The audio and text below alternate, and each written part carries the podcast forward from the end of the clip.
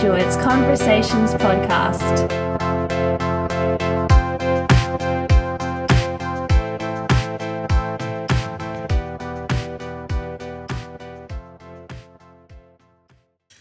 Today's episode is part two of a two-part series.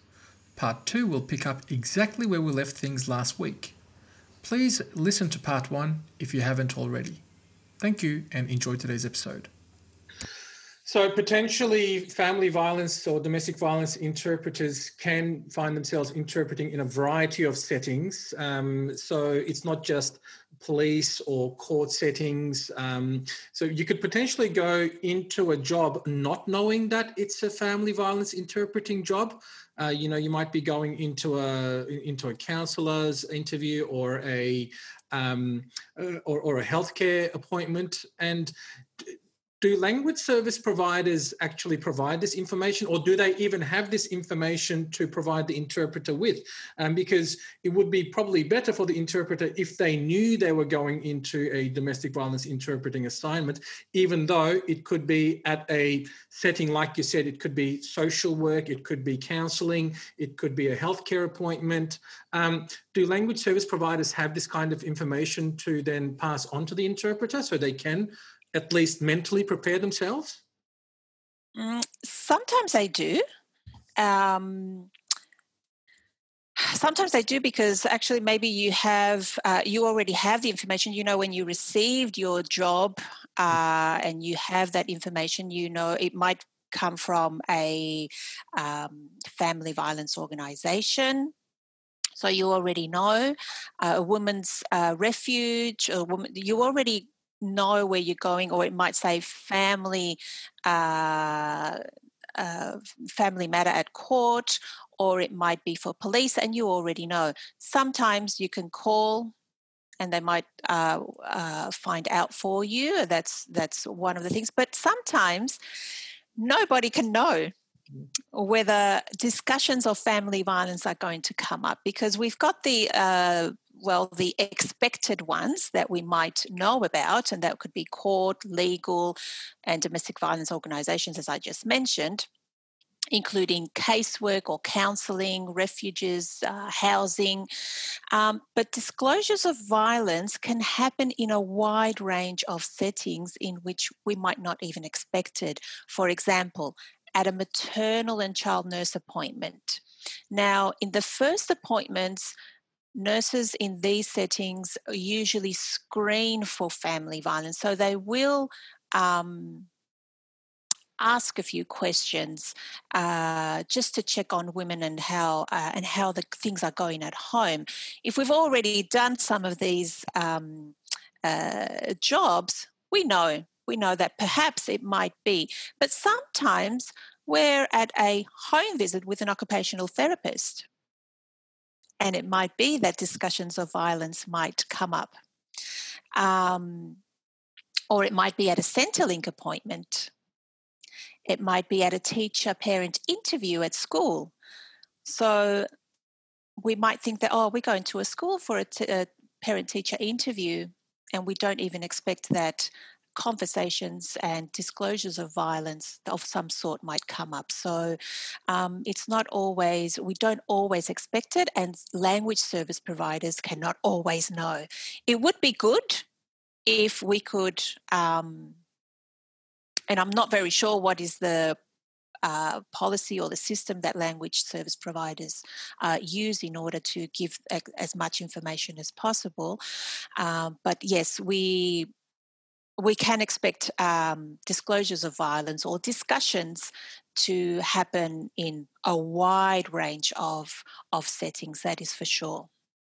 So, yes, you can potentially find yourself interpreting within the family violence context at very unexpected moments. So best to be prepared and trained for them just in case. And unfortunately, it's such a widely seen issue that it can pop up anywhere, so best to be prepared for it. Now, we spoke about some of these resources I'm going to put them in the descriptions as well. Is there anything that you can tell our interpreters and translators, practitioners out there that you could recommend some of these resources?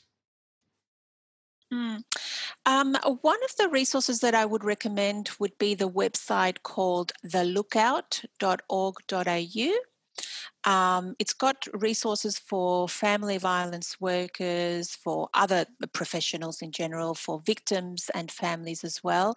And they actually have training. They've got a page that you can, interpreters can check out on training and events as well. I think they offer, or they will be offering, some free training. I'm not very sure because they've changing everything with the new framework. So they did have resources in the past that now they have taken down, including videos and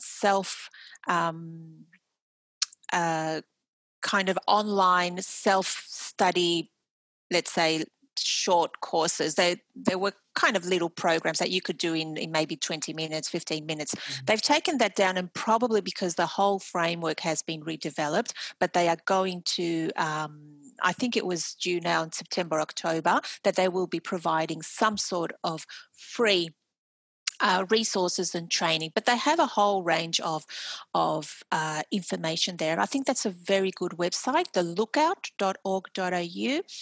And then another one, I also suggest checking out the Domestic Violence Resource Centre Victoria. That website also has resources. They've got trainers, they've got training, and they have a whole range of different courses, PD courses. We just have to figure out and see which ones are best for us, for interpreters, that are not directly related to interpreting. They're not specifically for interpreting, but there might be one that will help us if we want to specialize a bit more in this field of work. And also there's a lot of material, written material and videos, and that are good. That brings us back to, it doesn't have to be focusing on interpreter training. I mean, we could do our professional development on resources, on understanding domestic violence as well.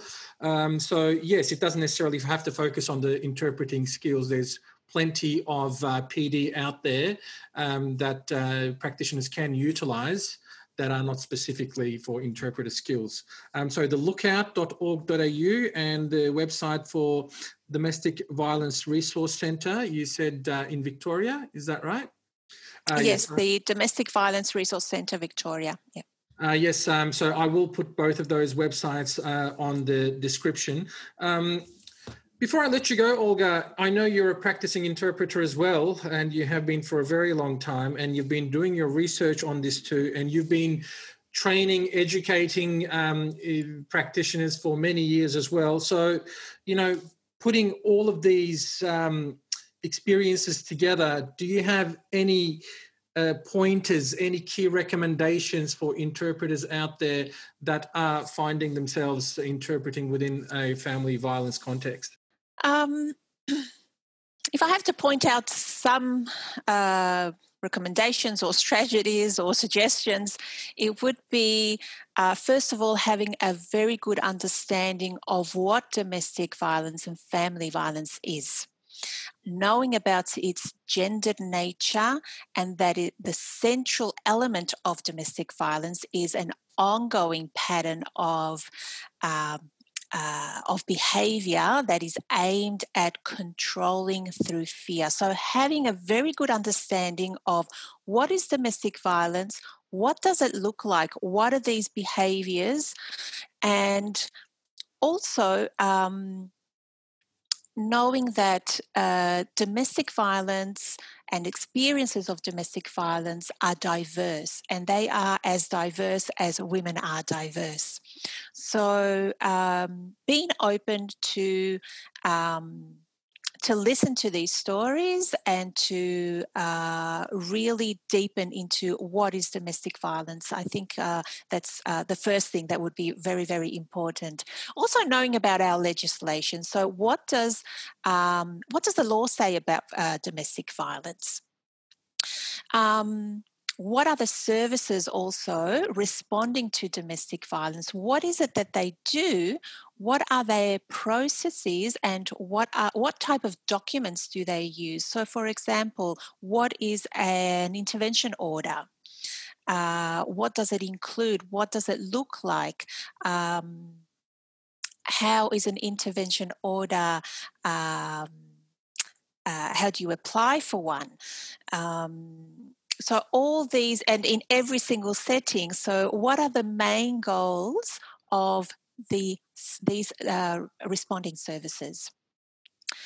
Also, another thing is a deep understanding of our AUSIT Code of Ethics. I know that this is a whole other thing, and you'll be pretty busy, Fati, I think, developing or providing webinars and training in relation to ethics, always needed, but in particular, not reading and knowing our codes, but how to interpret these codes and how they relate and how they can relate in our work and in these particular fields, in particular for domestic violence and family violence. So thinking about what does confidentiality look like in our work? What is impartiality really? Or how does accuracy and completeness relate to our work in domestic violence settings? We just mentioned that before, how important it is to be accurate and to provide complete renditions.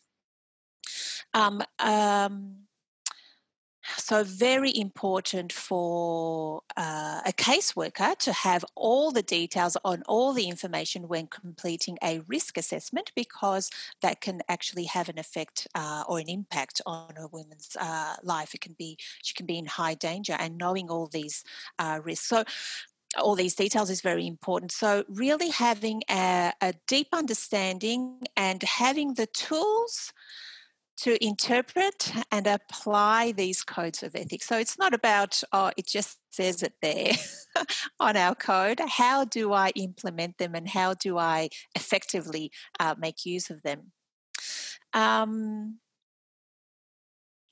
Always remember to ask for pre and post briefings, and that is also included in our code of ethics. We can ask for, I know that it's not always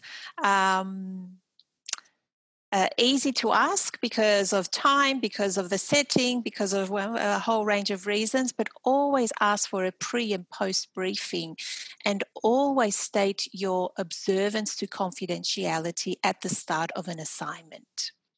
So, verbalizing our needs as interpreters. We do need those minute at the beginning to when you introduce yourself, and then you verbalize your commitment or your observance of to confidentiality, and that is going to set the scene and is going to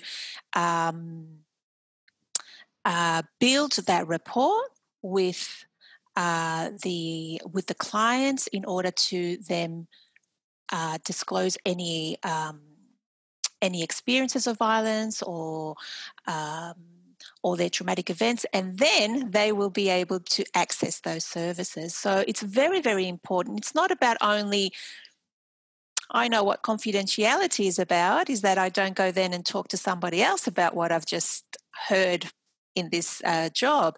It's about something else, isn't it? Yes, so using and interpreting those code of ethics are very, very important. And perhaps lastly, just one more thing would be develop and set self-care strategies. Okay, so completing some sort of professional development course or self-study in vicarious trauma is very important. Perhaps Fati, another idea for another webinar? It's coming up. Everyone, we're all different, so different. It's coming up, very good. So it's a very difficult field to work in. In general, interpreters do work under a lot of stress. Not all jobs are are easy to process. So always developing some sort of self-care strategies. Make sure that you also make use of your right to post briefings. Okay, that will actually help as well. I mean, that's right. When we're interpreting, rarely do we interpret at weddings and birthdays and happy environments. I mean, they're mostly quite unfortunate situations that clients or non-English speaking clients find themselves in. It could be health related, legal related. And I think it's not just with family violence interpreting, just with interpreting in general, we need to have a self-care plan and be aware of vicarious trauma. And like you said, there is some training coming up in regards to this as well. And I think, not that I'm advertising, but as a resource, I think it'll be, it's important to point out as well that Olga is delivering a two-part webinar on domestic violence interpreting, and you can access that via the All Graduates training website, which is Conversations. And again, I will put the link for that in the description as well. So that kind of training is also available through the All Graduates Training Division. And Olga, anything else you'd like to add today? I think we've covered quite a bit.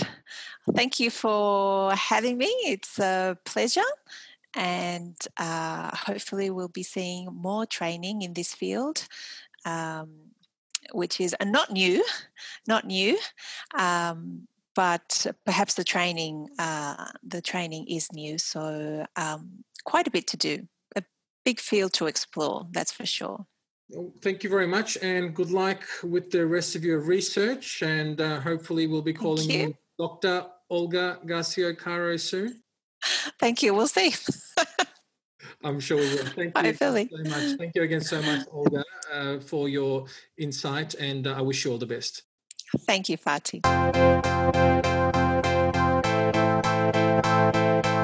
All Graduates Conversations Podcast.